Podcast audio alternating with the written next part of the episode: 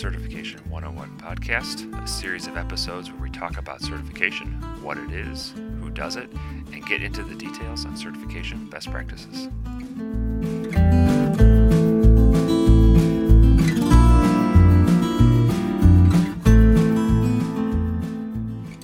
Today on the show, we're going to talk about publicly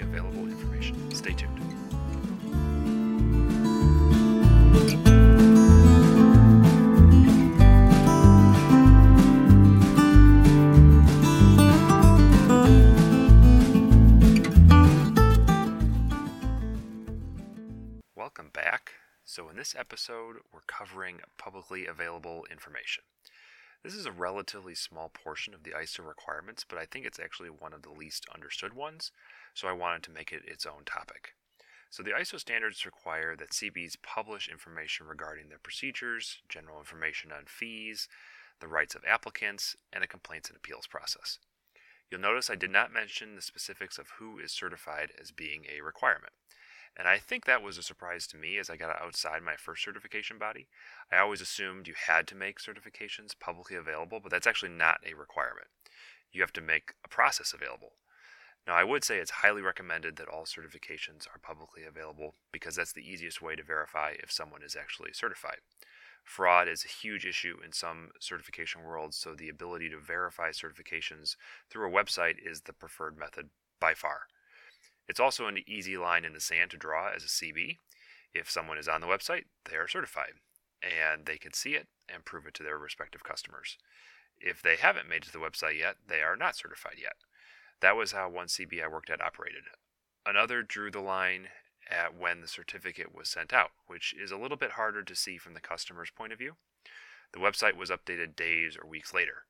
The actual line of where certification is drawn as being official is important and that may determine whether or not you feel it's necessary to publish your certifications. Either way, both publish the certifications, so I would recommend doing that. And I actually don't know of anyone that does not at some point publish the certifications in their process. Although there are probably many I just haven't been exposed to that don't do that.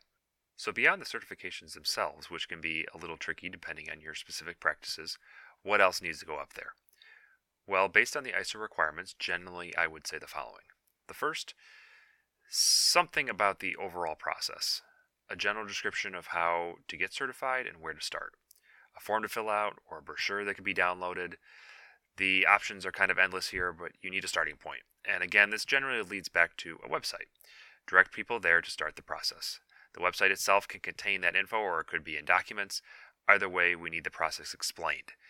And it can, at a high level, be how to get certified. The second is a general fee structure. This is notoriously difficult because as a CB, you don't want your fees out there in the public sphere for your competitors. So this is kept very high level. Overall fees and general promises, not even things like day rates are published. Something like the average fee for certification is X dollars, but can be lowered by doing A, B, C. That just gives a wide ballpark figure that helps people understand the scope and hopefully weeds out the people that simply can't afford it.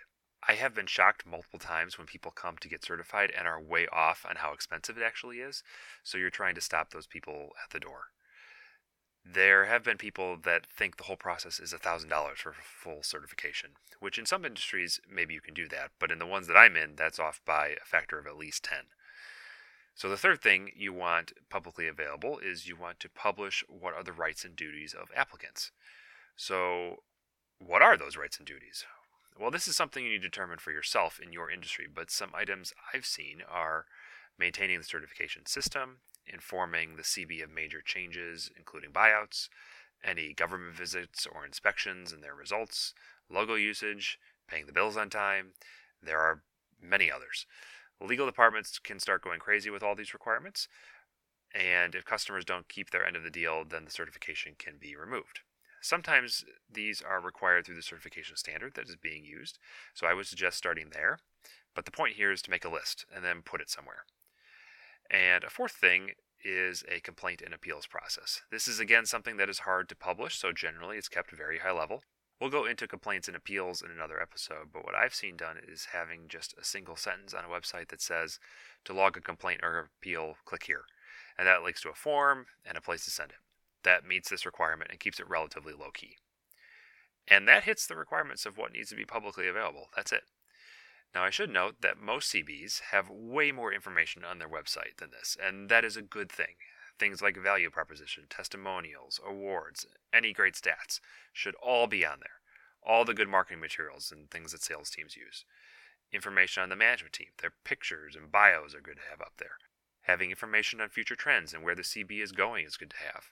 And potentially information that can help out your certified companies. So anything that can be gleaned from managing all those certifications through data mining. Really try to explain your process and use multiple mediums that can be linked through your website. One idea I had a while back that I never had a chance to get off the ground was to have a series of YouTube videos on how to fill out our applications because it was really complicated. So the form itself would have a hyperlink to a video that would explain each part of the application process, and that's part of publicly available information. So using all these various medias to advance your certification business is where information needs to be shared. It's just important to remember what is required to be publicly available and to make sure it is prominently displayed for customers. And that brings us to the end of this episode where we talked about publicly available information. Thanks for listening to the Certification 101 podcast. I've been your host, Tom Spoden, and I'm looking forward to talking with you in the future. Stay tuned for our next episode where we're going to talk about a set organizational structure at a certification body. Looking forward to talking with you then. Take care.